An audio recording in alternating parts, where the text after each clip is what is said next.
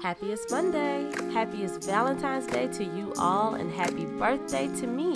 I'm so happy to reach 30, and I'm so, so thankful.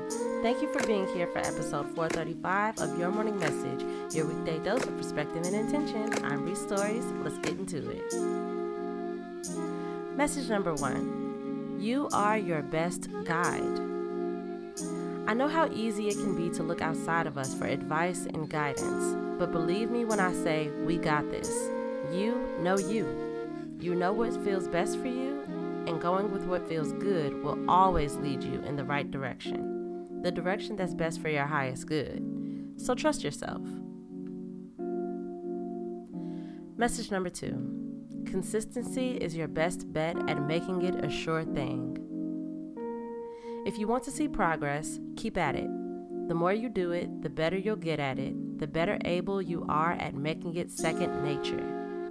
If you want something to stick, just keep doing it. Whether it's your daily or weekly routine, make it a priority that you stick to. Message number three choose what feels good. I'm sure I've said this before, but I want to always remind you choose what's in alignment with you, what you enjoy, what makes you feel fulfilled. You'd be surprised where the path of what feels good could lead you.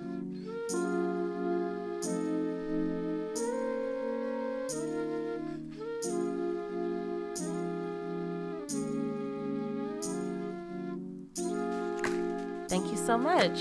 I hope the rest of your day is filled with all the love you can handle. You back here tomorrow. Peace until then.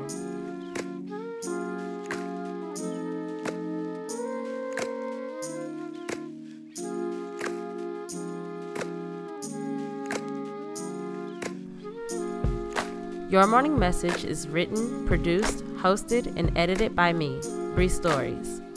Follow me on Instagram at Bree.stories and on Twitter at Bree underscore stories.